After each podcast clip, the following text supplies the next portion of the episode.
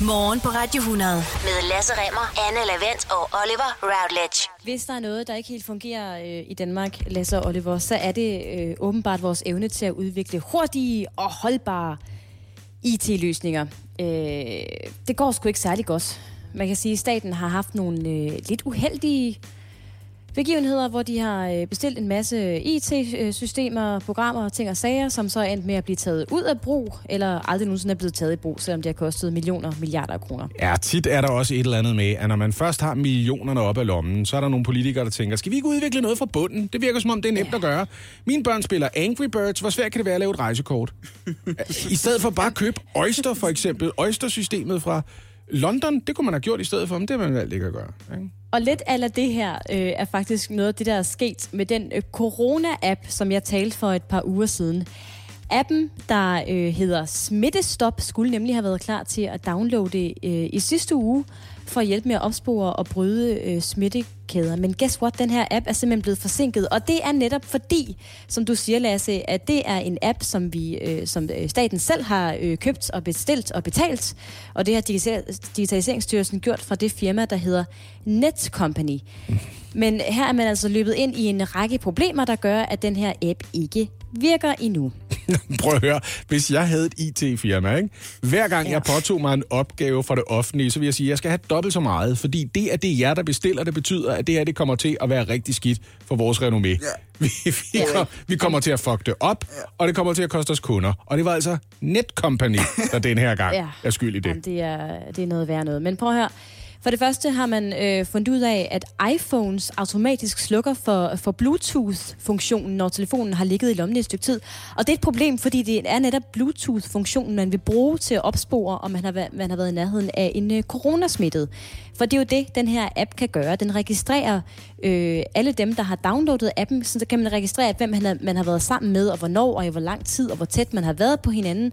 Og så får man at vide efterfølgende, om der er en af dem, man har været øh, sammen med, eller i nærheden af, øh, er coronasmittet, og så kan man selv øh, lige blive testet og sørge for at holde sig inden døre, hvis man også selv får symptomer. Og det er den måde, man ligesom vil opspore og bryde de her smittekæder på. Men Bluetooth-funktionen slukker altså åbenbart automatisk, og øh, dermed kan den funktion ikke bruges, selvom det var den, man gerne ville. Den her forsinkelse har så fået flere af partierne på Christiansborg til at miste tålmodigheden en smule. Øh, Dansk Folkeparti, konservative og radikale øh, er stoppet op en gang, har øh, slået armene over kors, og så spørger de, hvorfor er det egentlig, at vi ikke bare bruger øh, Google og Apples løsning? For de har lavet sådan en app, altså sådan en funktion, Øh, og den har de faktisk gjort tilgængelig for øh, ja, alle øh, verdens sundhedsmyndigheder allerede. I onsdags, det vil bare øh, spare os både tid og penge, hvis vi bare bruger den funktion, der allerede er øh, blevet offentliggjort. Men vil det ikke være for nemt? Ja, men det vil øh, være fornemt. Men det skyldes faktisk også en anden ting. Det skyldes, at Apples og Googles løsning ikke indsamler de brugerdata, som den danske app gerne vil. Hvad er de? Faktisk. Er de sådan nogle øh, store røvhuller, eller hvad? Ligesom de plejer at være med vores private oplysninger, eller hvad? Nej, nej, det er de faktisk ikke. Faktisk for uh, Google og Apple for en sjældent gang skyld uh, ros for at værne om privatlivet. Fordi uh, den app, de har udviklet, virker decentralt. Det betyder, at oplysninger om møder mellem brugerne altså bliver gemt på den enkeltes telefon. Modsat den app, vi selv er i gang med at udvikle. Fordi den gemmer alle møderne på en central server. Du siger ikke, at den socialdemokratiske regering har bestilt en app, som pisser mere på vores privatliv end Apple og Google. Tænk, at det har fået, altså du ved... det får ja. Google til at sige, ej, det er over grænsen. Ja, det er lige for meget. ja. Ikke lige nu. Ikke lige nu, vel? Ej, sådan kan man ikke behandle folk. Det kan man ikke. Og det, det vil spare os tid, det vil spare os penge, det værner åbenbart mere om vores privatliv, men øh, alligevel så er vi i gang med at udvikle vores øh, egen app. Men de her øh, oplysninger har blandt andet fået... Tyskland var også i gang med at udvikle sådan en øh, øh Stop Smitten øh, app, men de har nu valgt at droppe den, fordi de tænker, at den løsning, som Apple og Google har lanceret, virker faktisk fint, og den er tilgængelig allerede nu. Men øh, herhjemme så holder vi altså fast i, at vi skal have vores egen, og så må vi jo se, hvor lang tid der går med det. Ja, den er sikkert færdigudviklet et par år efter vaccinen ligger klar, og til den tid har vi betalt 800 millioner for den, eller sådan noget, ikke? Ja, Ej, det er jeg kan historie. næsten ikke, Anne. Jeg kan næsten oh, ikke. Jeg ved det godt. Sorry. Oh, for pokker.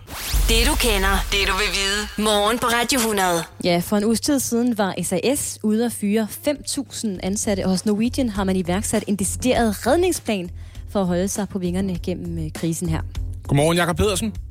Godmorgen. Du er aktieanalysechef for Sydbank. Du følger især luftfartsbranchen tæt. Og hvis vi lige bliver hos Norwegian, hvor hårdt presset er netop det flyselskab så lige for tiden? Ja, så Norwegian er jo fuldstændig afhængig af at, at få penge i kassen. Hvis det er sådan, at man ikke får penge i kassen, så går man for- formentlig konkurs her midt i maj. Så det her det er et selskab, der er ultimativt presset. Og i går der fik Norwegian så godkendt sin, sin redningsplan af de fire obligationsejere. Hvad indebærer den her redningsplan sådan helt konkret, Jakob Pedersen? Det er egentlig en tredelt redningsplan. Det er en redningsplan, der gør, at obligationsejerne slår en streg over en meget stor del af gælden, og så får den lavet om til aktier i Norwegian i stedet for. Og og det samme er faktisk tilfældet med de leasingselskaber, som ejer fly, som de leaser ud til Norwegian, altså fly, som Norwegian bruger. Øh, Dem skylder Norwegian også rigtig mange penge, og en del af den gæld, den bliver også konverteret og lavet om til, øh, til egenkapital. Derudover så skal Norwegian faktisk også lave en almindelig kapitalforhøjelse, hvor man får nye penge i kassen. Øh, Og når man har klaret alt det her, og det ser altså ud til at lykkes, så, øh, så kan man få adgang til den norske stats redningsplan. Og som du vurderer det nu, Jakob Pedersen, altså hvad er så udsigterne for, at Nu- Norwegian rent faktisk kommer helskinnet igennem krisen her? Du siger, at en, en konkurs er lurende tæt, på. Ja, altså det, det har været tæt på, og det har været netruller det her. Men, men, men som det ser ud nu i nat, har man fået godkendt øh, leasingselskabernes øh, hvad kan man sige, omlægning af, af gæld til egenkapital. Så, så de, den restruktureringsplan, som man har fremlagt, den ser ud til at blive stemt igennem. Det sker i dag faktisk stort set, men, mens vi snakker på en, på en ekstraordinær generalforsamling hos, hos Norwegian. Og så kan man få adgang til hjælpepakken fra den norske stat med statsgarantier. Og så kan man altså flyve videre i to-tre kvartaler endnu, måske endda lidt mere, inden man risikerer at få behov for mere hjælp. Så det her det er ikke et selskab, der, der, der sådan fra den ene dag til den anden kommer til at fremstå super stærkt finansielt. Der kommer, ikke, der kommer ikke voldsomt mange penge i kassen i forhold til det dræn, der er. Hver eneste dag, der taber Norwegian jo millioner af kroner ved at have flyene parkeret på jorden. Så sent som midt i februar, der blev Norwegian forhandlet på den norske børs til over 40 kroner aktien, og de ligger på cirka 5 kroner nu. Altså, hvor risikabelt er det at beslutte sig for, at den her redningsplan, den kommer til at fungere? Jeg kommer lige til at høvle noget af pensionsopsparingen efter nogle Norwegian-aktier hurtigst muligt, i håb om, at de genvinder Fordums storhed. Ja, det er, det er forbundet med meget stor usikkerhed. Hvis det er sådan, at man har, en, har, til, har tillid til, at, at den, den kommercielle succes, som Norwegian jo er, der er rigtig mange kunder, der, der godt kan lide at flyve med selskabet. Hvis man har, som investor har tillid til, at, at det kan laves om til, at man kan blive en finansiel succes også, og begynde at tjene mange penge i fremtiden, så kan det jo være værd at investere i Norwegian-aktierne. Men, men det, er, det er forbundet med stor usikkerhed, som sagt. Øh, I den plan, som man lagde frem for en uge siden, øh, der, der lægger man altså også op til, at man inden for de næste tre kvartaler faktisk godt kan få brug for flere penge i kassen. Øh, selv hvis det er sådan, at man får gennemført den restrukturering, som ser ud til at gå i orden nu, øh, hvor det er sådan, at man så får adgang til, til hjælpepakken fra, fra den norske stat. Og når den her krise så på et tidspunkt er over, Jakob Pedersen, hvad er det så for et luftfartsmarked, der, der er tilbage? Ja, vi ved jo ikke præcis, hvornår den her krise er over, og hvor lang tid det var. Øh, og, og det er en helt stor usikkerhed. Flyselskaberne de bokser i øjeblikket med, med at vurdere, hvordan skal de overhovedet starte, starte deres rutenetværk op igen.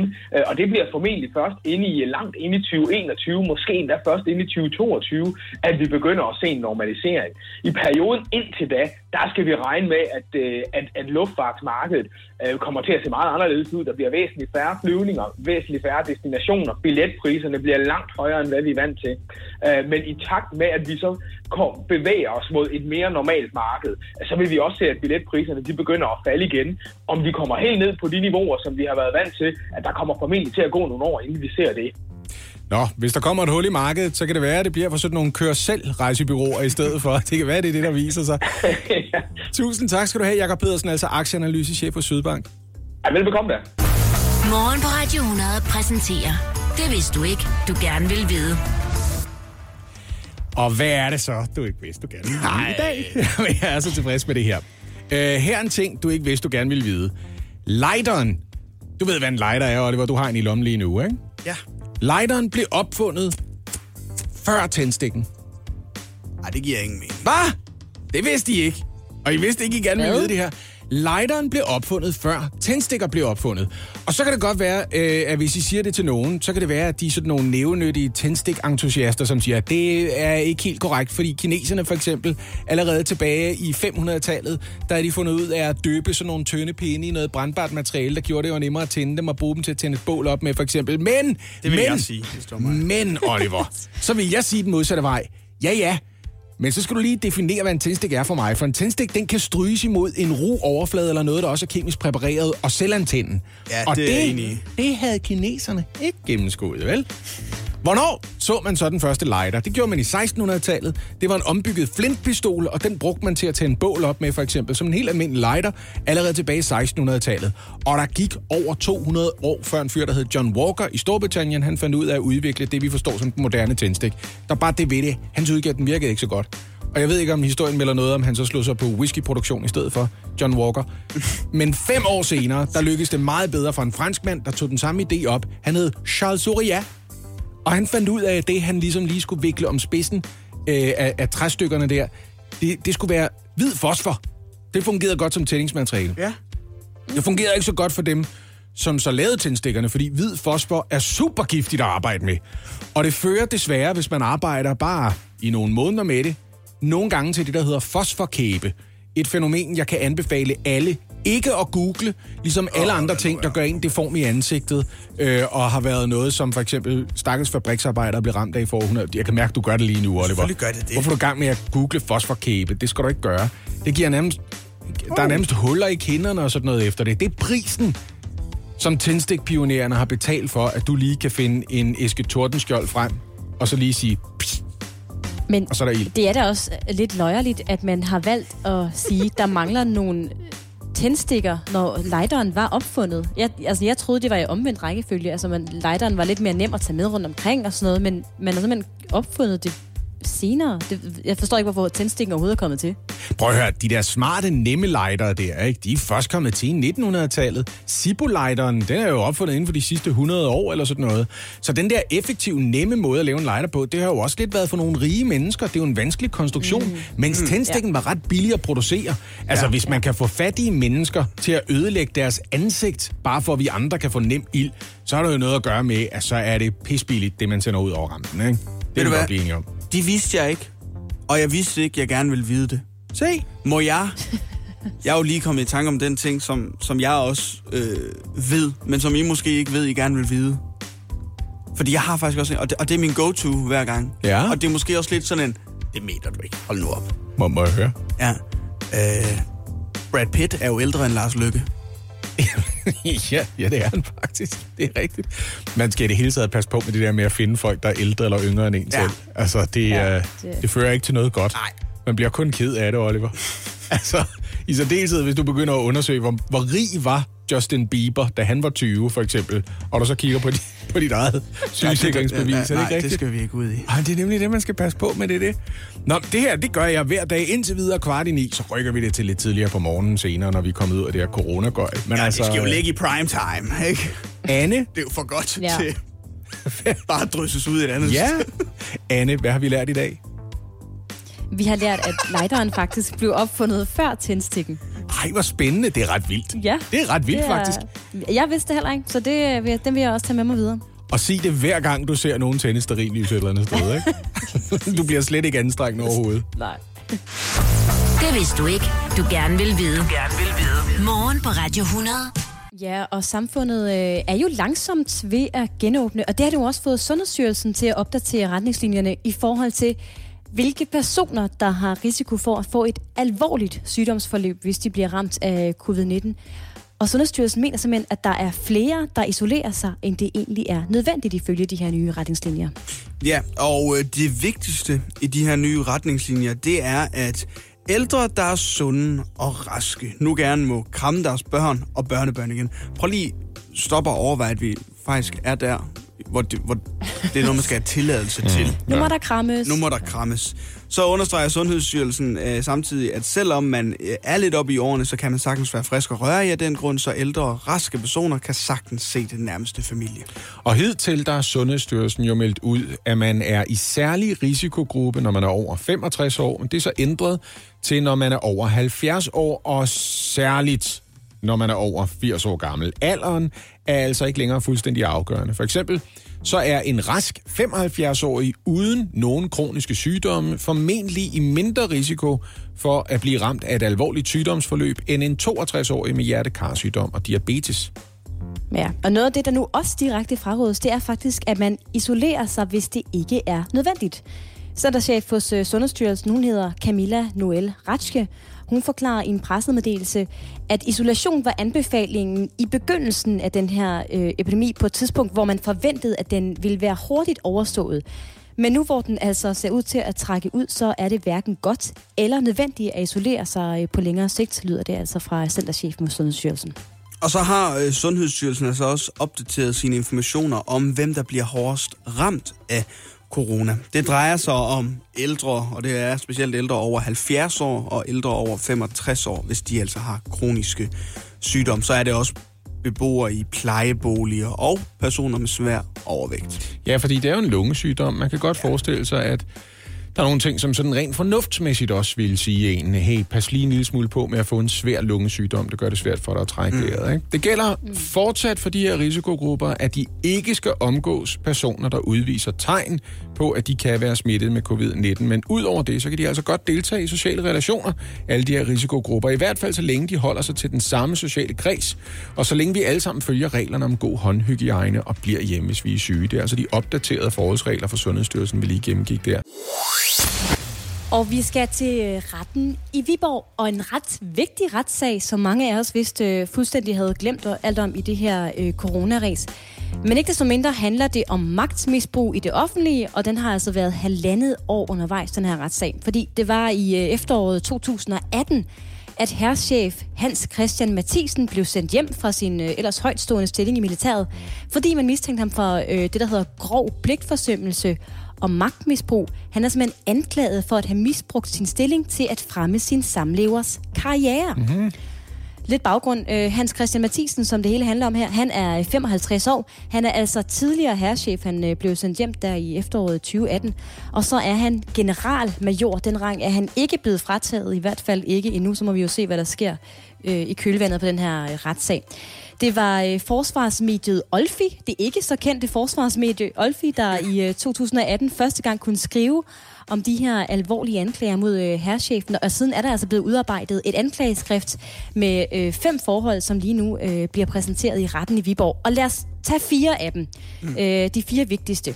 Mm-hmm. For det første, så er Hans Christian Mathisen anklaget øh, for at have forsøgt at få sin samlever optaget på en attraktiv uddannelse i forsvaret, kaldet operations- og føringsuddannelsen, mm-hmm. ved simpelthen at øh, ændre optagelseskravene til at komme ind på den her. Det var sådan, at hans samlever, hun levede ikke op til kravene, og derfor øh, skrev han til dem, der stod for optagelsen, for at få ændret optagelseskriterierne, så vupti, hun kunne komme ind alligevel. Åh, oh, det er akavet det der, men altså kan det dokumenteres, at det var af hensyn til samleveren, og ikke fordi han generelt mener, at de der optagelseskrav, de var for voldsomme? Det ved man vel ikke noget om endnu, eller hvad? Jamen, det er jo det, man er i gang med at, at klarlægge nu. Så vidt jeg har forstået, så øh, øh, fik hun først et afslag på at komme ind. Hun blev ikke taget i betragtning, fordi hun ikke var kvalificeret. Og det var først efter det, at Hans Christian Mathisen ligesom skrev til dem, der stod for optagelsen og bad om at få ændret kriterierne. Og vups, så blev hun altså rykket højere op på listen og kunne lige pludselig øh, godt komme ind. Han forklarer selv, at han ikke vidste, at hun lige pludselig ville blive taget i betragtning til at komme ind på uddannelsen ved at ændre øh, kriterierne. Det var altså ikke hans baggrund for at gøre det. Mm. Det er hans egen forklaring. Jamen okay så. Øh, Ja, og så står det ikke helt klart, om det faktisk er ham her, Hans Christian Mathisen, alene, der har besluttet at ændre kriterierne, eller om det faktisk øh, allerede har været i støbeskeen i lang tid. For okay, det andet... Ja. Ja, for det andet, så er han øh, tiltalt for at give øh, selv samme samlever adgang til sin fortrolige øh, indbakke i forsvarets interne mailsystem. Det må være en alvorlig sag, ikke? Undskyld. Det er... Ja, du må ikke kigge folk over skulderen på ting, som er fortrolige militære oplysninger. Det går jo ikke. Nej, det går nemlig ikke. Han forklarer selv, at øh, det simpelthen er en øh, klokkeklar fejl, at hun har fået adgang til hans øh, interne mailbox i forsvaret. Han kan ikke rigtig huske, øh, hvordan det egentlig er sket. What? Øh, og så forklarer han, ja, så forklarer han, at meningen var, fordi han ved godt, der var noget med, at hun fik adgang til noget, men han forklarer, at hun egentlig bare skulle have haft adgang til hans øh, kalender, for ligesom at få logistikken i hverdagen til at hænge sammen. Prøv at, Men- det forsvar er jo lort, fordi det, det er jo ikke godt, at han siger, jeg sgu ikke styr på, hvordan nogen kom ind Nej. og Nej. kunne læse mine fortrolige mails. Det er da ikke i orden. Manden er herrchef. Altså, han skal da have et ordentligt svar på det. Selv hans forsvar her er jo inkriminerende og et kæmpe problem for ham, ikke? Nå. Ja, men, det er men ikke, han, så, super han, godt. Så han indrømmer da i, i det mindste, eller hvad, at han trods alt har givet sin samlever adgang til det her.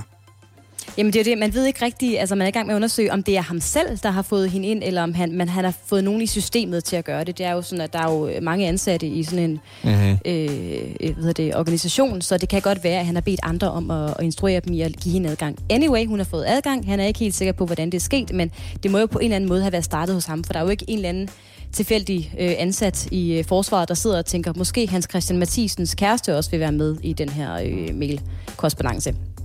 Anyway, det tredje. Herrchef øh, Hans Christian Mathisen har ifølge anklagen ringet øh, til en oberst og forsøgt at påvirke den her oberst til at ansætte sin samlever i en stilling som major. Ja. Ja.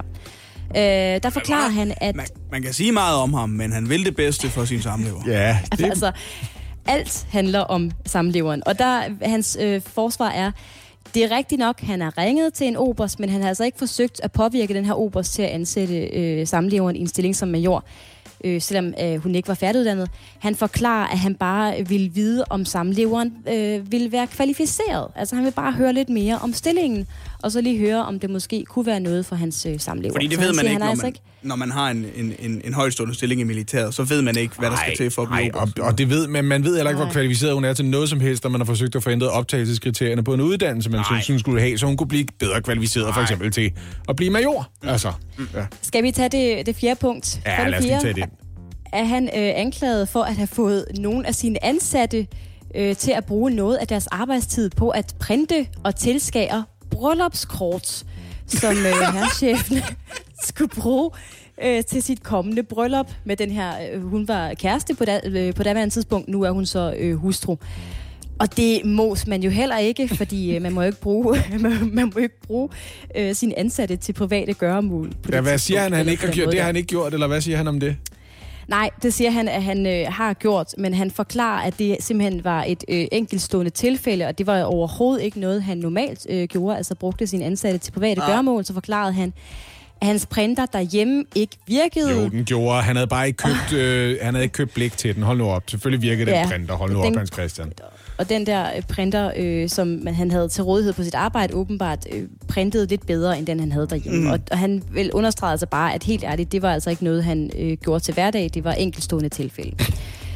Så øh, det var dag et i, i retssagen mod Hans Christian Mathisen. Anklageren øh, kræver fængsel til ham, men øh, Tidligere herrechef i det danske militær. Hvad er det for et Mickey ja. Mausland, vi bor i? Altså, hvad er det her? Prøv at høre, herrechefen i, i, i, i det danske militær, tidligere herrechef i det danske militær, han er ikke engang øverst kommanderende i sit eget parforhold.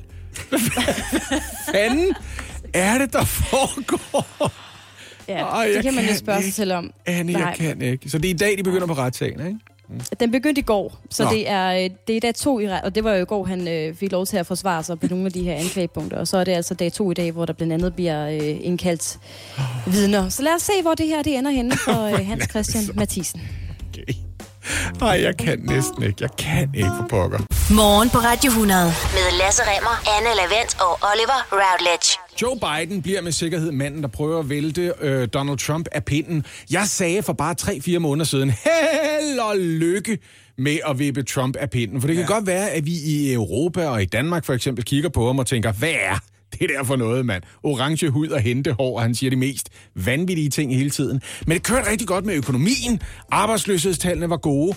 Og så er det altså sådan historisk set, så er det svært at vippe en siddende præsident af pinden, uanset hvor vanvittig han er på en lang række andre punkter. Fordi der bliver ikke gamblet med økonomien for de amerikanske vælgers vedkommende. Men efter et par måneder med corona, der ser tingene altså noget anderledes ud. Ja, det er jo ikke en, øh, en god ting for økonomien, sådan en verdensomspændende pandemi. Det kan man roligt sige, at det ikke er, og det har muligvis også påvirket Donald Trumps ønske om at komme hurtigere i gang med erhvervslivet og få genåbnet samfundet. Han kan godt se, at det er genvalget, der er lidt på spil lige for øjeblikket. Men kan man simpelthen se det i meningsmålingerne nu, Lasse, at folk de vipper lidt mere til demokraterne? Nej, Øh, ikke som sådan. Ikke mere, end de har gjort i forvejen. Øh, der er det ved det, at normalt, når USA rammes af en større krise, så giver det et ret stort boost til tilliden til den siddende præsident, uanset partifarve. Ligesom vi herhjemme har oplevet, at der har været ret god opbakning til Mette Frederiksen og Socialdemokraterne i forbindelse med coronakrisen. Og det kan man jo godt ja. se på meningsmålingerne. Men det gælder altså ikke for Trump, og han har heller ikke håndteret den her coronakrise overbevisende, så det hjælper heller ikke nødvendigvis. Det er altså godt nyt for Joe Biden, der ellers slås med anklager om seks overgreb for efterhånden mange år siden, en sag vi allerede har dækket. Men den anden side af den der medalje med, at Joe Biden på den ene side siger, han kæmper for kvinders vilkår, på den anden side altså har en anklage om et sexovergreb for en tidligere medarbejder hængende over hovedet, det er, at han har lovet en lille godbid til kvindelige politikere i USA, og til kvinder måske som helhed. Og det gjorde han i den aller sidste øh, debat, man nåede at afvikle før coronakrisen, simpelthen satte en stopper for alt det. Det lød sådan her. If I'm elected president, my, my cabinet, my administration will look like the country. And I commit that I will, in fact, appoint a, I'll pick a woman to be vice president. Sådan der. Han sagde lige ud. Jeg forpligter mig til at vælge en kvindelig vicepræsident. Ved samme lejlighed sagde han også, at næste gang der skulle udnævnes en højesteretsdommer, forpligtede han sig til, at det ville blive en sort kvinde. Altså ikke bare en kvinde, og ikke bare en sort højesteretsdommer, en sort kvinde. Og det snæver jo feltet noget ind, kan man sige. Så det er jo godt nyt, hvis man er Men... en dygtig kvindelig øh, jurist, som også er øh, sort. Hvem bliver så hans vicepræsidentkandidat, Lasse? Prøv at høre. Øh, de, de største kandidater lige for øjeblikket, de største favoritter, øh, dem finder man blandt hans tidligere modstandere i forsøget på at få øh, præsidentnomineringen, eller præsidentkandidatnomineringen. Øh, allerøverst på den liste, der er den tidligere chefanklager øh, i Kalifornien, Kamala Harris. Øh, og det er hun vel blandt andet, fordi hun selv er ikke hvid, kan man sige. Øh, hun er en øh, brun kandidat, og det er det er altså noget som batter, at hun ikke bare er kvinde, men altså også er repræsentativ for en etnisk minoritet i USA. Det gør en forskel, også for de demokratiske vælgere. Hun er klart den største favorit, men ikke larmende favorit. Øh, det vurderes sådan af bookmakerne, at der bør være en odds 3 på hende. Det svarer til cirka en tredjedels chance øh, for, at det er hende, der bliver udnævnt øh, til hans vicepræsidentkandidat. Nå, men hvem er så ellers med på listen? Jeg sagde tidligere, at en af kandidaterne nærmest har knævet sin egen arm af, for stadigvæk at blive taget i betragtning. Og det er topfavoritten blandt de kvindelige kandidater, Elizabeth Warren, der først trak sig meget sent i forløbet. Ja, hun var jo selv øh, altså en af kandidaterne til at blive demokraternes præsidentkandidat, ikke? Og topkvalificeret, skulle man hilse at sige. Oven i købet en lille smule yngre end både Biden og Trump, der jo begge to er sidst i 70'erne. Øh, og nok så vigtigt, så er der måske også et håb for vicepræsidentkandidaterne om, at Joe Biden, han ikke klarer hele præsidentperioden, og på et eller andet tidspunkt er nødt til at trække sig, så kan man lige overtage det ovale kontor, ikke? Fordi det kører ikke super godt med hans evne til at improvisere, når han svarer på spørgsmål rundt omkring. Men hvorfor siger du, hun vil knæve sin arm af, Elizabeth Warren? Fordi der er jo denne her øh, lurende anklage, som vokser sig større og større, om et sexovergreb, som Joe Biden angiveligt skulle have begået mod en kvindelig medarbejder for mange år siden. Og se, Elizabeth Warren har tidligere været ude med riven, når kvinder har anklaget republikanske politikere for seksuelle overgreb og sagt, man skal lytte til de kvinder, jeg kan ikke se nogen grund til, at de ikke skulle være troværdige. Men lige præcis Tara Reid, der anklager Joe Biden, der hun for nylig været ude og sige, jeg lyttet til Joe Bidens forklaring, han virker som om, han er uskyldig, og han virker ikke som typen, der kunne finde på det. Og Elizabeth Warren lyder meget som en, der gerne vil være vicepræsident. Og det gør hun lige pludselig, uh. fordi der er ikke i øh, substansen nogen væsentlig forskel på, hvor troværdige de anklager er. Nå, andre på listen er i øvrigt Amy Klobuchar, som altså også var en af præsidentkandidaterne. Mm. Øh, hun er ligesom Elizabeth Warren, øh, amerikansk advokat, og hun har siddet i senatet. Øh, og så er der et par sorte heste øh, iblandt. Blandt andet guvernøren øh, i Michigan, som lige for øjeblikket har vagt international, slået ikke international, national opmærksomhed på at skulle håndtere protester fra republikanske demonstranter, som er vrede over, at de kan komme tilbage på arbejde igen. Men det er altså blandt hans tidligere modstandere, man skal vinde, finde sandsynligvis den kommende allierede. Så er I styr på det. Det bliver altså sandsynligvis Kamala Harris. Bliver det ikke hende, så bliver det Amy Klobuchar. Lidt smule kedelig, men også ret moderat. Eller Elizabeth Warren. Bam! I kan sætte penge på dem alle tre, så I er sikre på, at I ikke taber noget. Modtaget. Det du kender, det du vil vide. Morgen på Radio 100. Jeg håber, jeg klarer mig bedre end sidst. Anna og jeg dystede øh, i, i Hvad skal det koste? Øh, men jeg, har- altså, jeg har skærpet mine sanser så godt, som jeg overhovedet kunne, så... Hvad? Det kan Så jeg godt er vi i gang. For det er blevet tid til den første udgave af Hvad skal det koste i denne uge? Sidste uge var jo debutugen, og det gik altså Rigtig godt. Hamrende godt. Ja, tal for dig selv. Stillingen mellem jer to, den er 1-0 til dig, Anne. Ja. Og det er jo en, en simpel leg, hvor, hvor du, kære lytter, også kan gætte med. Ind på vores Instagram, radio100.dk, der har vi i vores story smidt et billede op. Og det er, Gud. hvad der bliver quizzet om i dag. Og vi skal lige have på plads, Oliver. Du har fundet øh, den her vare på øh, DBA, eller hvad? Jeg har været på DBA igen, ja. Ja. ja. Det kunne lige så godt have været gul og gratis, eller en eller anden brugtals Ja, ja, det kunne det side på. Facebook, ikke? Og øh, jeg kan se, og går stærkt ud fra, at I har fundet billedet, I har tjekket det. Ja.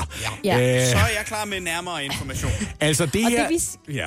det vi skal gætte er, hvad det her monstrum er sat til salg for. Ja, hvad skal det koste? Ikke hvad det er værd, men hvad sælgeren mener, det skal koste. Ja, jeg sidder og smugkigger på Radio 100.dk's Instagram-story, øh, og hvis det her...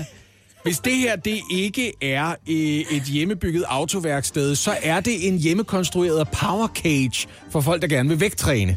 Ja, men det er, øh, det, det er lige præcis, hvad det er. Fordi Okay. det her, det er William. Han er dagens sælger, og det er lidt vest for Kolding, vi er havnet. Han har sat noget til salg på DBA, og det hedder Multistation Træningsbur Hjemmelavet. Ønsker du ikke blot en coronaløsning, men en helårsløsning, har jeg produktet til dig. Solid træbur med mulighed for squat, bænk, skråbænk, pull-ups, you name it. Buret er hjemmelavet, bænken sælges også for sig. Produktet kan laves i imprægneret træ til helårs udendørsbrug eller i normal fyrtræ, fyrtræ til primært indendørsbrug. Stativet vil blive indstillet til dig og dine behov og kan tilkøbes wow. med en metalstang og dæk. Hvis Nå, ikke- så han tilbyder at komme og bygge det for en, for jeg tænkte, det bliver et helvede at ske. Specialdesignet. Mm. Ja, man kan jo ikke skille det her ad og samle det igen, ligesom en vare et eller andet sted. Okay, ja. Udstyret har været i brug med 100 plus kilo, og der understreger William lige, hvor fed en fyr han er. 5 til 7 dage i ugen siden midt marts viser ingen tegn på slid eller andet. Er det her bare en reklame, der skal handle om, at William han træner meget? Det tror jeg. Det simple spørgsmål er herfra nu. Hvad skal det koste? Åh, oh, jeg har på fornemmelsen, at han overvurderer det. Du. Anne, vil du skyde først, eller skal jeg? Så kan du uh, lave den der lægge dig over Jeg, jeg sidder og kigger på noget, der er, ligner en hybrid mellem min havepavillon og et autoværksted. Altså, jeg synes, det ser helt skørt ud, det her. flot definering af, hvad vi kigger på. Altså, tit så sådan nogle øh, træningsracks her, de er jo bygget i rustfrit stål, eller i hvert fald i stål, fordi de skal kunne bære de der mange kilo, man gerne vil komme op på efterhånden, som man træner. Og jeg vil altid være lidt nervøs ved, for, for altså nok så solidt træ, for du vil stadigvæk være nødt til at sætte... Øh, det ved jeg ikke. Du vil, du vil være nødt til at sætte noget metal på, der kan holde vægtstangen. Og den er jo ikke stærkere end de skruer, du sætter ind i træet og sådan noget. Jeg vil være lidt Men nervøs ved der den der ligger- konstruktion. Der ligger meget arbejde i den her. Altså, tænk, at han skal ud og specielt lave det her, og der er uha. Altså, øh, jeg, jeg tror, jeg tror, William gerne vil have 2.000 kroner for det her. Ej, det synes jeg er skræmmende tæt på, hvad jeg vil byde på. Fordi jeg ved, at sådan en mm. rigtig solidt konstrueret, samle den selv, når den anden kommer, Power Cage, den vil nok måske hos de billigste fitnesssider kunne købes for, jeg kunne forestille mig en 4-5.000 kroner eller sådan noget. Og jeg ved det, fordi Du har kigget. jeg har... Jeg, ude i annexet har jeg et, et squat rack stående, som jeg aldrig har brugt, men som bare står ruster op derude, ikke? Og det var ikke særlig dyrt, og det ville kunne meget af, hvad, den her, det, hvad det her det kan, ikke? Det her, det er jo også med, altså... Øh, man kan jo købe dæk og metalstang til og sådan Og det er specielt lavet. Det er specielt lavet, skræddersyet. ja. Ja. Jeg kommer til at tro, at William han øh, prissætter sin timeløn for dyrt og ikke forholder sig til, øh, hvad det er for varer, han konkurrerer med på internetmarkedet. Så Ja. ja. jeg tror, at han, jeg tror, at han skal have mere end 2.000 kroner. Og jeg vil sige, at hvis jeg skulle være generøs, så vil jeg sige 2500, men jeg tror, William han forventer meget mere. Okay. Ja, så jeg vil sige 2500. ja. Bare for at sige mere end Anne. Jamen, Lasse, du er 1000 kroner fra Williams pris. Er det fordi, det er 15 eller 35? Og Anne, du er 500 kroner fra Williams Åh, oh, er okay, William. Færre pris alligevel, synes jeg faktisk. Så. William kræver for sin multisession træningsbur, som er hjemmelavet i enten imprægneret træ til helårs udendørsbrug, eller i normalt fyrtræ til primært indendørsbrug, 1500 kroner. Ja, det er basisudgaven, men ikke? altså. Det er basisudgaven. Ja, så er bænken ikke polstret og sådan noget. Det skal vi altså også lige huske på. Ja, ikke? Så, okay, ja. Ja. Ja, ja, ja. Så, altså... Nå, men 2-0, jeg vil sige, det, det synes jeg faktisk Ja, er fair prissat for materialer og Jeg arbejdstid. synes også, det er en færre pris. Det synes jeg også. Okay, ja. godt gået, William, alligevel. Og øh, hey, hvis du kan finde en anden undskyldning for at smide noget op på DBO, der, DBA, der understreger, hvor meget du træner, så skal du endelig se at komme i gang med det. Øh, det Det har jo jeg kun vil være været i rimeligt. brug med 100 plus kilo. det skal vi også lige huske på, En ikke? 5 til 7 dage om ugen Ja. siden midt marts. ja, det er stærkt arbejde af William. Stærk jeg fyr. Ja. ja, måske ikke The Mountain, måske ikke dødløfte 501 kilo stærk, men stadigvæk med deroppe af. Ikke? Nå, det er klart. Hjælp en, du holder af med at tage det første skridt til bedre hørelse. Få et gratis og uforpligtende hørebesøg af Audionovas mobile hørecenter. Så klarer vi det hele ved første besøg, tryk dig nemt i eget hjem. Bestil et gratis hørebesøg på audionova.dk eller ring 70 60 66 66. Det kan være, det bliver til noget. Efter en længere periode med, hvad der var været spin og mudderkastning, der også var nogle lækkede mails, ja, så lykkedes det altså alligevel mandag aften regeringen, Venstre, Radikale Venstre, SF og Alternativet at indgå en aftale om, hvordan, den kommunale udligning, hvordan det kommunale udligningssystem skal se ud de kommende år. Med aftalen om den her udligningsreform, der vil i alt 19,3 milliarder kroner årligt blive flyttet på tværs af kommunerne. Og sat på spidsen, så kan man vist godt tillade sig at sige, at pengene bliver flyttet fra øst mod vest. Simon Akkesen, god morgen til dig. Godmorgen. Du er borgmester for de konservative på Frederiksberg, og I er altså en af de kommuner, der fremover skal aflevere lidt flere penge til de andre kommuner. I står til at skulle aflevere 2,8 millioner kroner mere hvert år med den her nye reform. Du er vel godt tilfreds, er du ikke det? Jo, altså forløbet der er jeg sådan øh, forsigtig optimistisk. Øh, jeg brugte hverken dagen på at sætte champagne på køl eller knap øh, gravølen op i går. Øh, jeg tog en øh, kop kaffe, men godt med mælk. Øh, jeg, jeg bor på Frederiksberg. Øh, og, og det samme gælder i dag. Altså, jeg har behov for at komme lidt længere ned i tallene. Øh, fordi øh, processen har været sådan en smule øh, forvirrende. Øhm, vi har ikke rigtig kunne finde ud af præcis, hvad der ligger i tallene. Først skulle Frederiksberg betale 53 millioner, så øh, var der nogle puljer, vi ikke fik adgang til på næsten 200 millioner. Så, øh, så vi skal altså lige have regnet det her igennem, inden jeg sådan øh, for alvor kan, kan sige til Frederiksberg-borgerne, at de kan slappe øh, helt af og lettet op. Men overordnet set, Simon Arkesen, hvis man sådan skal regne lidt mere på det, så svarer det cirka til 27 kroner per indbygger. Altså er I ikke sluppet billigere, end I havde regnet med? Jo, altså hvis øh, de 3 millioner, knap 3 millioner, er resultatet med to streger under hverken mere eller mindre, og man kan stole på det, og alt er fint, øh, jamen, øh, så, så, er, så er det øh, isoleret set for Frederiksberg rigtig fint. Øh, altså, man kan sige, vi betaler øh, i dag samlet 1,5 milliarder i udligning. Det svarer cirka til, at på Frederiksberg, der begynder vi først at, at beholde borgernes øh, skattekroner i løbet af maj måned. Så 3 millioner oven i det øh, er jo øh, ingenting. Øh, så hvis det er virkeligheden, øh, så synes jeg sådan set, det er ganske udmærket for Frederiksberg-borgerne. Men, øh, men lad mig nu lige se, og lad os nu lige se, øh, inden vi sådan for alvor øh, fejrer resultater. Hvis der kan sættes to streger under det facit, øh, skal Pape så regne med, at øh, du ringer partiformanden op senere i dag og siger, du kan altså godt lige slutte dig til den der udligningsreform. Det er jo ikke blevet særlig dyrt for en konservativ kommune, som for eksempel Frederiksberg. Jamen, når jeg kigger på, øh, når jeg kigger på regnstykket, så kigger jeg selvfølgelig alene med, øh, med lokale briller øh, og, og Frederiksbergborgernes interesser. Men, men helt grundlæggende synes jeg jo, der er noget skævt øh, i reformen. Altså, jeg mener egentlig ikke, det er en reform. Altså, man har ikke reformeret noget nævneværdigt. Øh, man flytter nogle flere penge, øh, men, men der, hvor, hvor det virkelig havde battet noget, det var, hvis man, man rent faktisk kiggede på de kommuner i Danmark, som formår at få mest ud af skattekroner. Det gør Vejle Kommune. Øh, de kommer til at modtage en kæmpe check øh, med den her reform. Og så er det Frederiksberg Kommune. Og hvis alle kommuner øh, lod, lod sig øh, inspirere af de øh, to kommuner, så kunne man faktisk samlet set øh, finde 25 milliarder i, i kommune Danmark, som man kunne bruge til mere velfærd, bedre cykelstier, bedre ældrepleje, højere normeringer. Så jeg synes, der var nogle greb, man skulle have taget fat i, og det gjorde man ikke. Det er nok også en rigtig svær øvelse, øh, politisk øvelse på Christiansborg og i, øh, i kommunerne. Øh, men det synes jeg havde været, havde været den rigtige tilgang til en egentlig reform af udligningsområdet. Nu kan jeg godt høre, Simon Arkesen, at du er en lille smule skeptisk i forhold til det færdige resultat. Men hvis vi nu antager, at det er korrekt, at de slipper, så at sige, med 2,8 millioner ekstra om året, I skal betale, hvad kommer det så til at betyde for, øh, for Frederiksbergs borgere? Jamen, hvis det er regningen, øh, så kommer det, det isoleret set hverken til at betyde øh, voldsomme besparelser eller, eller skattestigninger. Og det var jo det, jeg frygtede, da jeg så øh, det første udspil. Øh, på Frederiksberg har vi, øh, altså vi bliver ofte betegnet som sådan en kommune, der, der øh, hvor, hvor de store biler holder øh, i carportene, tror jeg, Astrid Krav sagde. Øh, vi har ikke ret mange carport på Frederiksberg, der parkerer man ved kantstenen, og det er kun øh, cirka 30 procent, øh, der har biler. Øh, og det er ikke bestemt store biler. Øh, og det er det ikke, fordi at øh, huspriserne og leveomkostningerne på Frederiksberg er højere, end hvis du tager, for eksempel tager til Frederikshavn eller Jørgen. Så de penge, som vores borgere står med hver den første, øh, er mindre end, end andre kommuner i landet. Faktisk den mindste kommune i landet.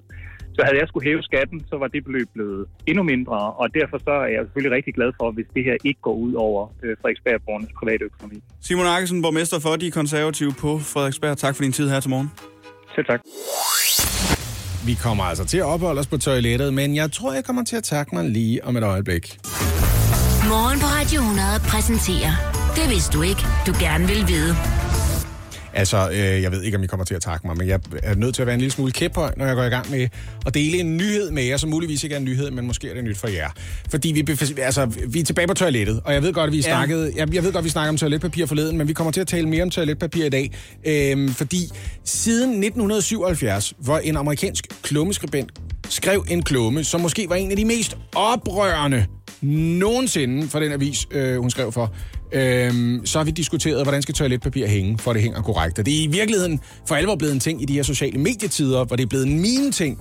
Øh, du ved, thoughts, right or not, gør du det på den her måde? Hvordan hænger du det toiletpapir? Og så bare et billede øh, af en toiletrulle, ikke? Jeg ved godt, at øh, jeg sagde, at det skal vende ud af før. Men sandheden er faktisk, at i øh, den lejlighed, jeg bor i, har vi ikke en, en sådan en til at holde øh, toiletrullen. Så det står bare... Så det står bare, ja. Står det på gulvet, eller står det op står på... oven på en skraldespand. Nå, okay. Altså, o- oven på toiletspanden, som... Ja, Ja. ja. Okay. Øh, side note her i øvrigt. Tip til single kvinder. Hvis du begynder at date en mand, og du kommer hjem til ham, og han ikke har en toiletspand på sit badeværelse, så er han ikke klar til et forhold. Nej. Eller han har et sort lag, så er han heller ikke klar til det. Nej, det er han i hvert fald ikke. Det kan vi godt blive Eller enige om. alt er i, i højglans. Det er, det var i 1977, Anne Landers, en klummeskribent. Øh, hun pådrog sig læsernes vrede og, øh, og trak over 15.000 læserbreve efter hun skrev en klumme, hvor hun tilstod, at hun foretrækker egentlig at hænge toiletpapiret, så det hang øh, med papiret ind mod væggen. Åh, det blev folk vrede over. Og en meningsmåling, jeg har fundet, hvor man har spurgt øh, 32.000 amerikanere, der er det 75 procent af dem, der svarer, som siger, at de enten har stærke eller øh, markante meninger om, hvordan toiletpapir skal hænge korrekt. Altså, det ligger et eller andet sted imellem. Det her det er virkelig noget, der kan gøre mig vred, og det har jeg faktisk en ret stærk mening om, men det er ikke sådan, at jeg bliver skilt, hvis vi ikke er enige. 75 procent. 75 procent. Altså mere end, end folk, de deltog i de sidste valg. ja, tre Så ud af... folk, de har en... ja, det, det er faktisk rigtigt, det her. Ja, og det mest populære er, vil I gætte på det? Jeg ved godt, hvad det mest populære er. Ja, jeg har af. undersøgt det her. Det er Ja. nemlig ud af. Og jeg synes, det er irriterende, fordi jeg synes klart, det er pænest, når øh, toiletrullen hænger indad. Og faktisk føler jeg også så stærkt omkring det her, at jeg øh, tidligere har formået at gå og vende toiletruller om. Altså hvis de ikke sad rigtigt, mm. hvis jeg var øh, ude blandt øh, andre mennesker, eller øh, besøgte nogle venner. Wow, i andres hjem vender du papiret om? Jamen det ved jeg ikke. Det er bare, øh, jeg synes bare, det virker forkert, at det sådan stikker ud i rummet. Det, det føles mærkeligt, synes jeg. Prøv at høre, den her diskussion om præferencer, den er taget til hudløshed masser af steder, og du har ret, Anne. Det er klart over, altså udad, som er det mest populære. Det er tre ud af fire, nogle steder fire ud, Så dumme. Ja. fire ud af fem. Altså vi snakker om en 75-80 procent af men- alle, som foretrækker at hænge papiret ud. Men nu har vi brugt to og et halvt minut på bare at diskutere toiletpapir. Så Du sagde noget om noget videnskab, Lasse. Ja, og jeg kan fortælle jer, at videnskaben forholder sig jo til, hvad egentlig det mest hygiejniske, når det kommer til stykket. Ah. Og der er jo møg beskidt når man øh, befinder sig i et vådrum. Der er så snavset overalt, at I ikke har lyst til at få det at vide. Og der er ikke bare snavset der, hvor man kunne forvente, der er snavset for eksempel på gulvet rundt om toilettet. Og hallo, det er ikke kun mænds skyld. Kvinder kan også svært ved lige at styre præcis, øh, hvor de sidste dråber havner Men henne. det er mest Det er mest Det er mænds mest mænd. Lad os bare være det. Okay, det er mest Lad os mænd, bare ikke? sige det, ikke? Så Ja. gulvet er for eksempel øh, forholdsvis snavset, men vi er også enige om, når vi rengør badeværelset for eksempel, at gulvet bliver gjort rent. Ja. Så hvor er det så, der i virkeligheden bliver nej, gjort det er på sjældnest rent. Det er på væggen, Anne. Det er det lige præcis. Selv steder, hvor vi forventer, at vi ville kunne blive en lille smule renere, som for eksempel på mm. øh, øh, sæbebeholderen. Ja. Altså 25 procent af alle sæbebeholdere, jamen, de er infesteret med for eksempel øh, mikrober, bakterier, bakterier, som øh, giver 5 procent af alle tilfælde af lungebetændelse. Øh, kommer så. Så, så ifølge videnskaben skal det også hænge ud af, væk fra væggen. Ved du hvad, nu skærer du direkte igennem og siger, ja, af hygiejniske årsager, så er det bedste valg at lade papiret hænge ud af. Og i virkeligheden er det også, i særdeleshed, øhm, hvis den seneste bruger ikke har benyttet sig af toiletpapir, en god idé måske overhovedet ikke at røre ved de første par lag, men ligesom, det ved jeg ikke, med et par handsker på, fjerne de første 3-4 ark, og så fortsætte derinde, hvor rullen har været beskyttet. Men æstetisk set, så er der enighed om, at der måske kunne være noget pænt ved, at man hænger papiret ind af. Altså, det er, der, det er rigtigt. Det der med, at det hænger og dingler ud af, Anne, det er der altså også mange mennesker, der ikke bryder sig om. Videnskaben siger bare, det hygiejniske, det er ud, sådan som de fleste mennesker foretrækker det. Hvad? Ja, så Anne for... Det, vidste, for, det vidste jeg ikke, jeg gerne ville vide. Nej, nej. Og faktisk vil du stadigvæk ikke vide, det kan jeg godt mærke på dig. Men for dig og din kære, Anne, i den her tid, der bliver du nødt til at lade være med at vende Ja. ja. toiletpapir. Er Ja, du, jeg kan godt høre det faktisk. er du ude på at slå folk ihjel med din besættelse af, hvad der er pænt? Hva? Er det det, det handler om? Min bakteriebefængte toiletrulle. Bare rolig, vi kommer ud fra toilettet i morgen, når jeg lige tager en tur omkring noget, du ikke vidste, at du gerne ville vide igen. Det vidste du ikke, du gerne vil vide. Gerne vil vide. Morgen på Radio 100. For første gang siden 80'erne, ja, så blev et bredt flertal på Christiansborg mandag aften altså enige om en ny udligningsreform. Ja, reformen den flytter knap 20 milliarder kroner rundt mellem kommunerne, så de rigeste giver til dem, der ikke har så meget. Dog bliver der også kastet flere penge i systemet, så især yderkommunerne kan se frem til lidt ekstra at gøre godt med. Det kan man blandt andet glæde sig over i Nordvestjylland. Eller kan man nu også det? Vi kan jo spørge borgmesteren øh, for Venstre i Kalundborg, Martin Dam, personligt. Godmorgen, Martin Dam. Godmorgen.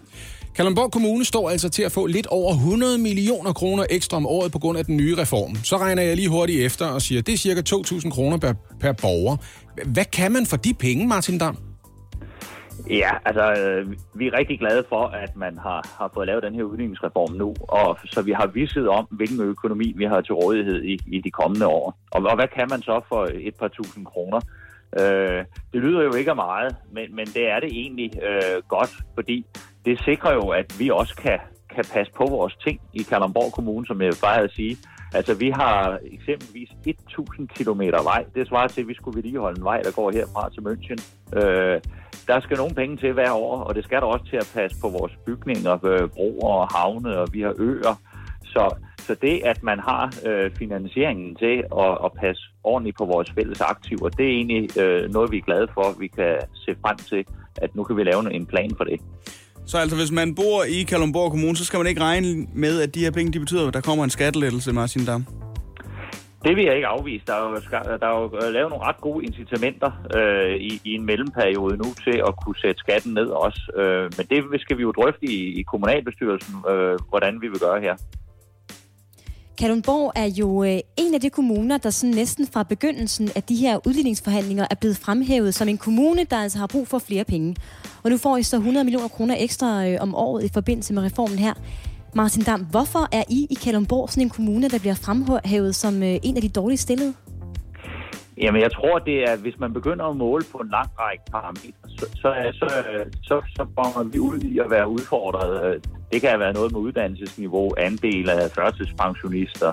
Øh, vi, vi har, har nogle strukturelle ting om, om, om, omkring også på vores geografi. Vi er en meget stor geografisk kommune, der, der, der selvfølgelig skal dækkes ind. Og, så når man måler igennem øh, på, på de her forskellige ting, man egentlig gerne vil korrigere kommunerne for, så, øh, så, så, så, får, så får vi noget på alle, på alle parametre sådan set. Så, så det, det er derfor, at, at, at det bliver til sådan et beløb for Kalundborg Kommune. Øh, vi talte med Simon Akkesen. Han er borgmester for øh, de konservative på Frederiksberg. Det er en af de kommuner, som afleverer penge i den her udligningsaftale. Og han sagde, at det han savnede, det var, at der måske var et stærkere kig på lige præcis, bruger man sine penge klogt i de enkelte kommuner. En form for best practice reform i stedet for. Hvad har du at sige til ham? Ja, nu, nu, nu fik han jo minimeret sin regning ganske kraftigt på Frederiksberg, så jeg tror, det, det er noget med et, 2,8 øh, millioner, øh, de, de skulle have med i udligning. Til gengæld får de 26 millioner permanent i det her finansieringstilskud, så de har egentlig overskud på det øh, på Frederiksberg. Men, men hvis man nu tog Frederiksberg Kommune, som jeg kender rigtig godt, jeg har faktisk boet der for mange år siden, øh, så vil jeg bare sige, de har jo nogle helt andre øh, vilkår end os andre. De har jo et enormt indtægtsgrundlag på den ene side, og så har de jo strukturelt, at det er den mest øh, fortættede bykommune, der, øh, kommune, der findes i Danmark. Jeg plejer gerne, nu, nu kender jeg øh, i hvert fald den tidligere borgmester også på Frederiksberg, og jeg plejer altid at joke med ham, når jeg mødes med ham, og sige, at jeg har et vandhul, der er en halv gang større end Frederiksberg Kommune geografisk, altså Tisø. øh, og det viser jo noget om, at i Frederiksberg, der er de jo 100 100.000 indbyggere til at dele som udgiften derinde på et ufatteligt lille areal, mens øh, Kalundborg Kommune, den er større end Bornholm. Øh, og det giver jo bare nogle andre udfordringer, når man skal kunne levere øh, service. Så skal man have nogle flere skoler, fordi man er, er så spredt en befolkning. Øh, vi kan jo ikke selv vælge, om vi vil have en skole på Sejrø eller ej, fordi hvis ikke der er en skole, så kan man ikke komme i skole. Altså det, så sådan nogle vilkår, det gør, at vi har et større udgiftsbehov, end man har på Frederiksberg. Martin Dam, du er borgmester for Venstre i Kalundborg. Du skal have tak for din tid her til morgen. Ja, velbekomme. Det du kender, det du vil vide. Morgen på Radio 100. Ja, og fra Japan skal vi altså en tur til Sønderjylland. Øh, nærmere øh, betegnet skal vi til Smedager nu. Er det en by, jeg har hørt om, Lasse Oliver? Øh, nej, men jeg ved, den ligger i Sønderjylland, fordi det har du lige fortalt mig. Lige præcis. Ja. Den ligger øh, meget, meget sydpå, øh, i nærheden af Tinglef, faktisk. Nå. Meget sydlig by. Ja. Og i øh, Smedager er man simpelthen rigtig glad, fordi her har man hvert eneste år, de seneste seks år, haft fast besøg af storkeparet, som man har valgt at kalde Tommy og Annika.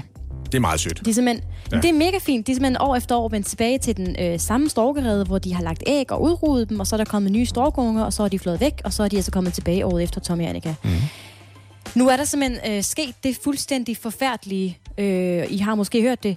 Tommy er forsvundet. Nej. Jo. I lørdags blev han øh, sidste gang set. Øh, han forlod redden. Man har ikke det specifikke tidspunkt. Det er jo sådan, den her redde er selvfølgelig øh, overvåget med kamera klart. og det ene og det andet. Fordi øh, storkene.dk øh, følger øh, med i, hvad der foregår i den her redde nærmest i døgndrift. Men øh, Tommy, han forsvandt simpelthen i lørdags, og man har ikke set ham siden. Han har simpelthen efterladt Annika tilbage i redden, hvor hun ligger og ruer øh, på sin æg.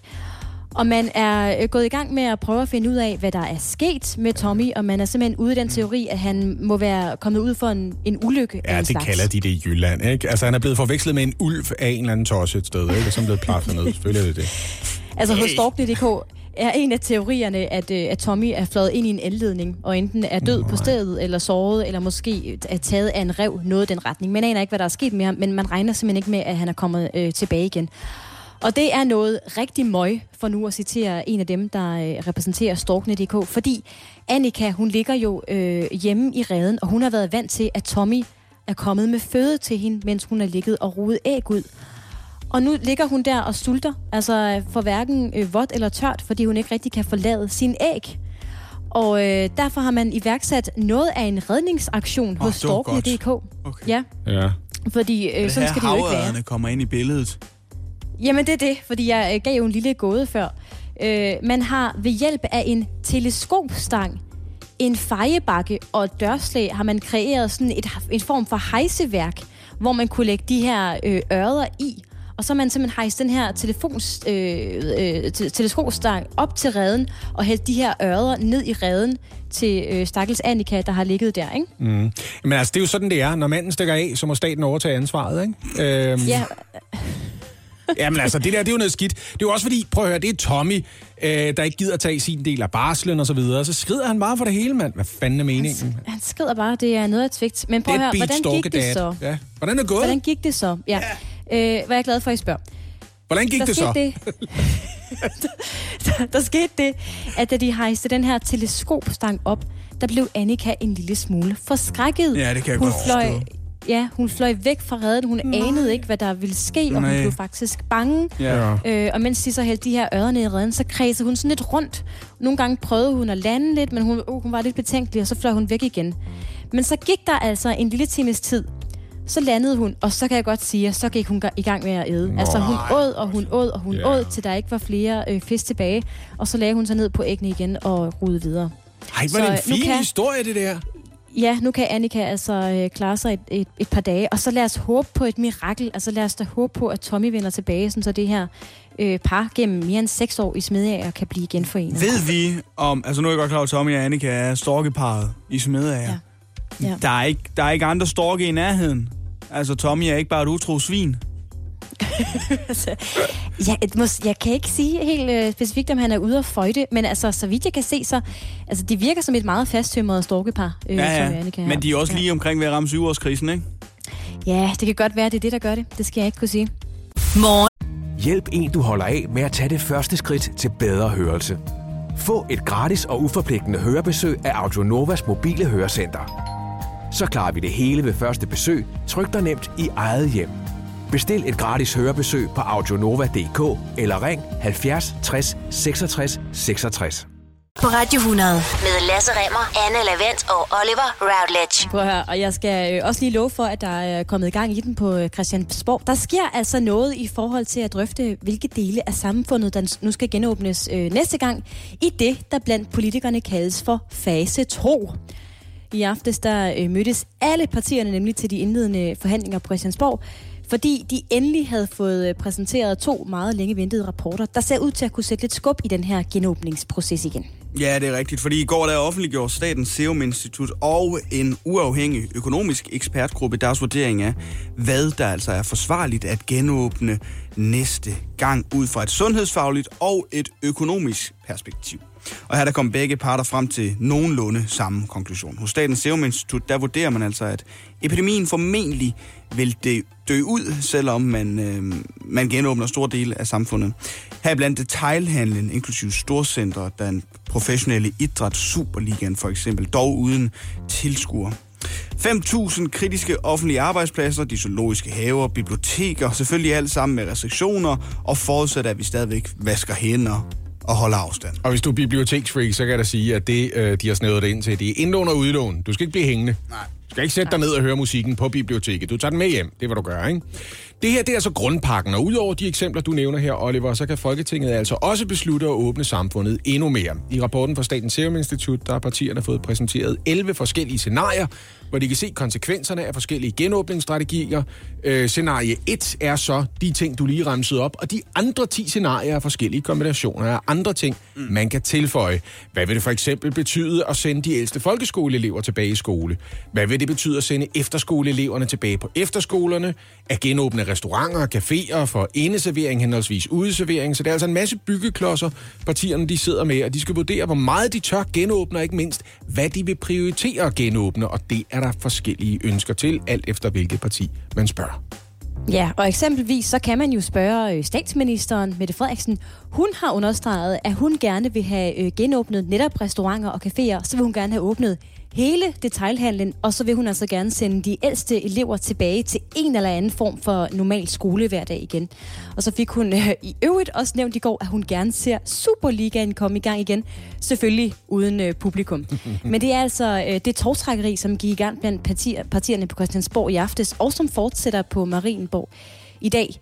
Og faktisk, der forventer statsministeren, at der lander en form for plan allerede senere i dag, så fase 2 af genåbningen kan ske allerede fra på mandag.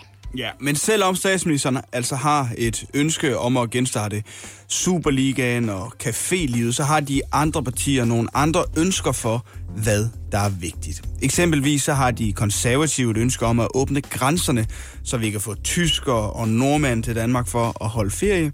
Hos de radikale, jamen der vil Morten Østergaard gerne også have åbnet grænserne. Han vil også gerne have hævet forsamlingsforbud, så vi fremover må være 25 eller 50 samlet af gangen mod de nuværende 10. Og udover skoler og restauranter, så mener Morten Østergaard også, at kirker og museer sagtens kan genåbne, hvis man bare man laver nogle enkle og klare regler. Ja, for de fleste kirkers vedkommende, der behøver man jo ikke at hæve forsamlingsforbuddet, Nej. for der er rigelig plads til at holde nogle gudstjenester. Hos SF, der har man primært blikket rettet mod skolerne. Partiet vil gerne genåbne efterskolerne og højskolerne. De er sådan lidt en pakke, fordi øh, eleverne ofte øh, bor på skolerne. Så vil de gerne have genåbnet folkeskolen for de ældste elever, ligesom Socialdemokraterne. De vil gerne genåbne erhvervsskolerne, professionshøjskolerne og universiteterne. Og det kan Venstres formand, Jakob Ellemann, delvist tilslutte sig. Hvem havde nu regnet med det? SF og Venstre mm-hmm. en form for alliance. Uh, han fortæller, at det er vigtigt for Venstre at sende 9. og 10. klasserne tilbage i skole, men udover det, så vil han egentlig bare gerne have genåbnet de dele af landet, der giver størst samfundsøkonomisk effekt. Ja, så det er simpelthen der, vi står. I aftes fik partierne en uh, gennemgang af de her to rapporter. Og så er det altså i dag, at forhandlingerne for alvor går i gang på uh, Marienborg. Og uh, ja, så må vi se, hvad det er for en aftale, statsministeren hun har uh, klar senere i løbet af dagen. Som muligvis skal træde kraft allerede fra på mandag. En lille ja, smule forandring. Det går hurtigt nu. Det du kender, det du vil vide. Morgen på Radio 100. Ved du hvad, Anne, jeg elsker, jeg elsker, når man en gang imellem lige sidder for eksempel med en kasse, som man har stillet op på loftet, åbner den og tænker, det er da også rigtigt. Ej, nogle minder, hva? Ja, kan I huske det? det? Nej, det er min blå bog fra gymnasiet. Nej. Uh, den skal vi ikke læse i. Nej, det skal vi ikke, det kan jeg godt med. skal vi aldrig nogensinde læse i. Jamen, jeg kan godt forstå, at du har det lidt sådan i dag, Lasse, fordi det er jo blevet tid til at øh, genopleve fredagsdigtet på en torsdag. Ja, det er...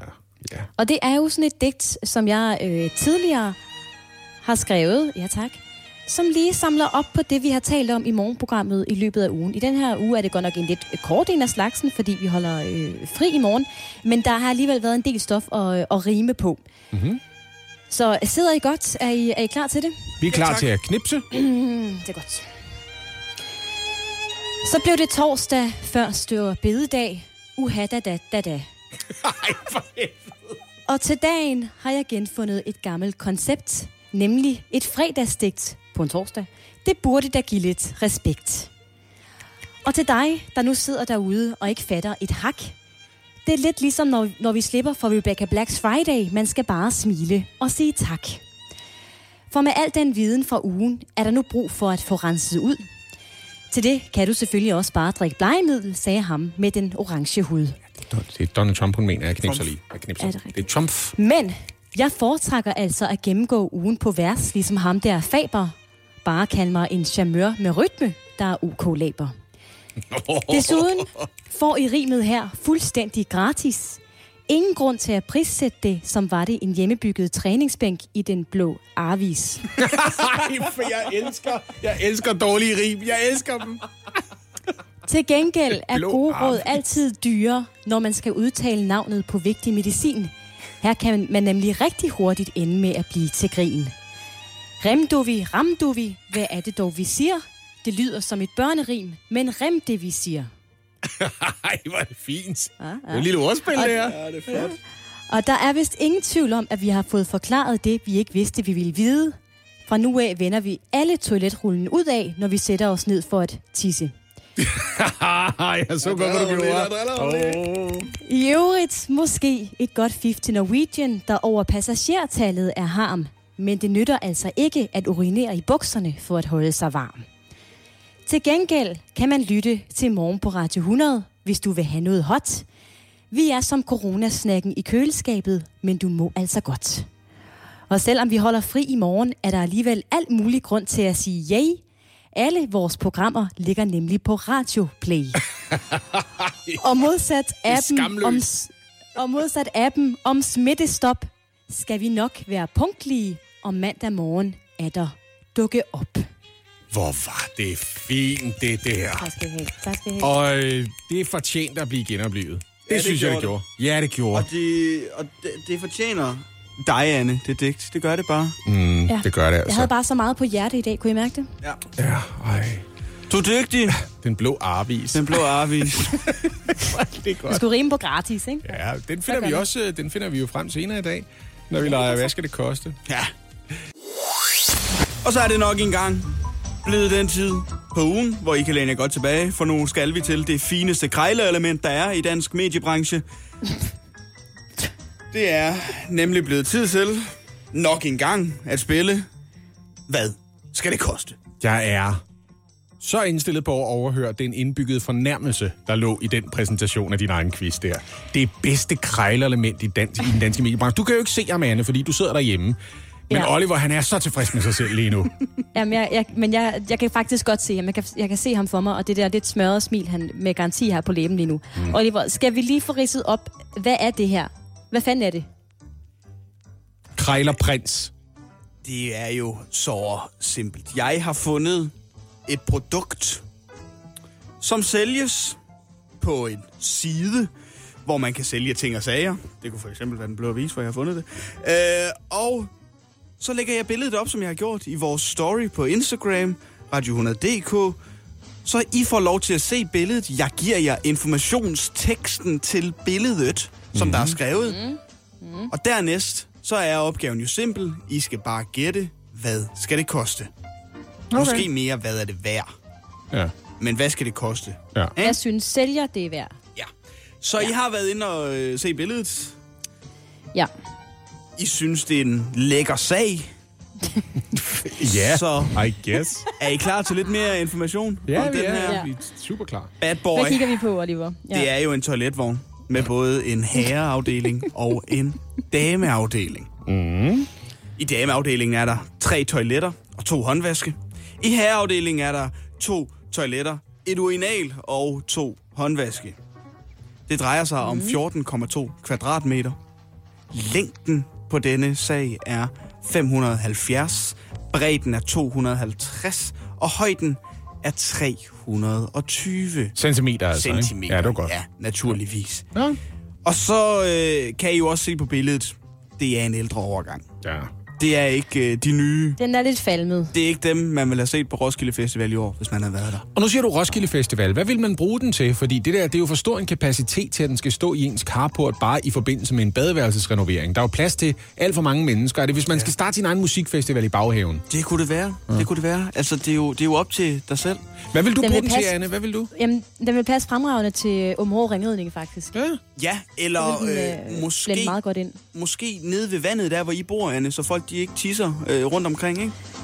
Jamen, folk her, de tisser bare i kanalen, ikke? Det er super irriterende. Åh ja, folk hvis man, svin. hvis man bor i Men København, så kunne du rulle den ud i forbindelse med disco, distortion, Ja, ja, og vi får lov til at gøre det igen på et tidspunkt. idé, Så kunne du have den stående fordi for den er så havet i forvejen. Ja. ja. Men prøv at høre. Spørgsmålet er simpelt, og I kender det også.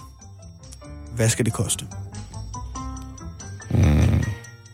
Vil du være i Jeg, baghold? føler, at, jeg føler, at du byder først, Lasse. Ja, det kan jeg mærke. Øh, ja, altså, det ældre overgang har vi allerede konstateret. Ja, og I har jo styr på, hvad en ny toiletvogn koster, for eksempel. Den kan nemt koste en 80.000 kroner eller sådan noget. Ikke? Mens den her, øh, der er vi nok ned på en lidt mere beskeden pris. Jeg kunne forestille mig, at man kunne rive den hjem for 27.500. Ja, fordi den fylder også der, hvor den står, og den er lidt slidt. Jeg kan jo tilføje, at den bliver solgt i Fredericia. Okay, så koster den 32.000. 32.000. Ja, fordi... Jeg synes, det er for meget, Lasse. Jeg vil gerne... Øh, jeg, jeg tror, at den koster... Øh, 15.600 kroner. Hold da op, det er godt nok. Der er et skæld der. Ja, det er under halv Det er pris af, hvad jeg vil halv give. Pris, ja. Mm. Ja. Af hvad Lasse vil give. Ja. Okay, jamen toiletvogn med en herre- og en dameafdeling. Og dameafdeling med tre toiletter og to håndvaske. Og en herreafdeling med to toiletter, et urinal og to håndvaske. Er sat til salg for... 36.250 Yes! kroner. Yes! Ej, hvor er jeg tæt på, mand. Hvor er jeg tæt på. Det er så vigtigt, det her. Det er så vigtigt, Anne. Det er så vigtigt. Nu står den 1-3. Men det er der, der ikke nogen, der vil give for det der. Jo, Jamen, nej, ja. søren. Jeg vil sige, at hvis man går ind og tjekker opslaget, hvor man kan se billeder af, hvordan den ser ud indefra, den er ikke 36.000. Okay, okay, men må jeg lige prøve at høre. Du sagde 36.000, hvor meget? 250. Så starter han på det, så byder jeg 32. Så er det det, jeg får Ja, den så for. er det- tror jeg, det er det din. tror jeg også, ja. Jeg tror faktisk, jeg, Jeg tror, du får den, den der. kastet i nakken for 32. Jeg rammer den lige i røven. Jeg ved godt, hvad det betyder. Ikke fordi jeg sagde det for 8 minutter siden. I ved godt, hvad det betyder, ikke? Sexy news. Ja, det er lige præcis rigtigt. Vi skal have fat i noget... Fredagsstemning på en torsdag. Oh. Jeg kommer til at oplyse jer. Ja, jeg gør. Fordi uh, i morgen, der er det store bededag. Der kommer du til at ligge på langs hele dagen. Selvfølgelig gør du det. Hvad skulle du ellers lave? Store bededag ligger jo altid præcis fire uger efter påske. Og det forstår man godt, ikke? Fordi påsken, det var der, hvor Jesus var oppe og hænge på korset, og det kender du godt, når man har hængt på et kors en helt lang fredag, så har man lige brug for nogle uger, før man er klar til mere afstraffelse. Stor bededag.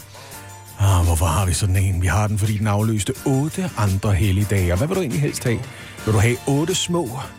Eller en rigtig, rigtig stor bededag? Sådan en, der virkelig kan mærkes. Du vil have den store, selvfølgelig vil du det. Og den skal være rigtig stor. Den skal være stor nok til at afløse Hellig Tre Kongers dag. Det er den dag, hvor hele tre mænd kom fra, fra Østerland. Den skal være stor nok til at afløse køndelmisse. Ja, du får ikke noget køndelmisse længere. Du får alt for lidt køndelmisse. De der otte helligdage, de var ikke bare helligdage, vel? De var bodsdage. Det var sådan, det var i gamle dage, ikke? Det var dage, hvor man skulle skamme sig rigtig godt og grundigt det hele dagen. Har du været uartig? Det ved du, du har. Det ved Gud også. For Gud, han kigger hele tiden. Du kan ikke se ham, men han lurer på dig, uanset hvad du laver, og han ved godt, hvad du har lavet. Hvis du bliver ved med at være så uartig, så kommer han til at straffe dig. Så kommer han til at sende dig et sted hen, du slet ikke har lyst til at være. Er du klar til i aften? Har du nogle gode videre? Åh, oh, oh, jeg glæder mig til at smage på dine videre. Jeg glæder mig til at smøre dine varme videre og tage dem i munden, så det drypper ned af hagen. Mm. En gang om året, så jeg kommer til at nyde de videre. Ja, jeg kunne... Jeg kunne slikke på de videre hver eneste dag. Vedeknopper. Uh, knupper. Så de kan mærkes, ikke? Det, det er meget bedre end de glatte veder. Du vil gerne have dem med knopper. Det vil du gerne. Det er ikke det, du gerne vil. Det bliver ikke bare en dejlig bededag. Det bliver en øh, fræk, fræk, stor bededags, lille stor bededags aften. Den, den kom lidt dårligt i mål, kan jeg godt mærke, den der. Det vil jeg gerne indrømme. Den kom faktisk lidt dårligt i mål. Lille stor bededags aften lød ikke så godt. Det vil jeg gerne indrømme. Nu ved jeg noget om stor bededag, ikke? Så det er lige kommet, ja. Det du kender, det du vil vide. Morgen på Radio 100.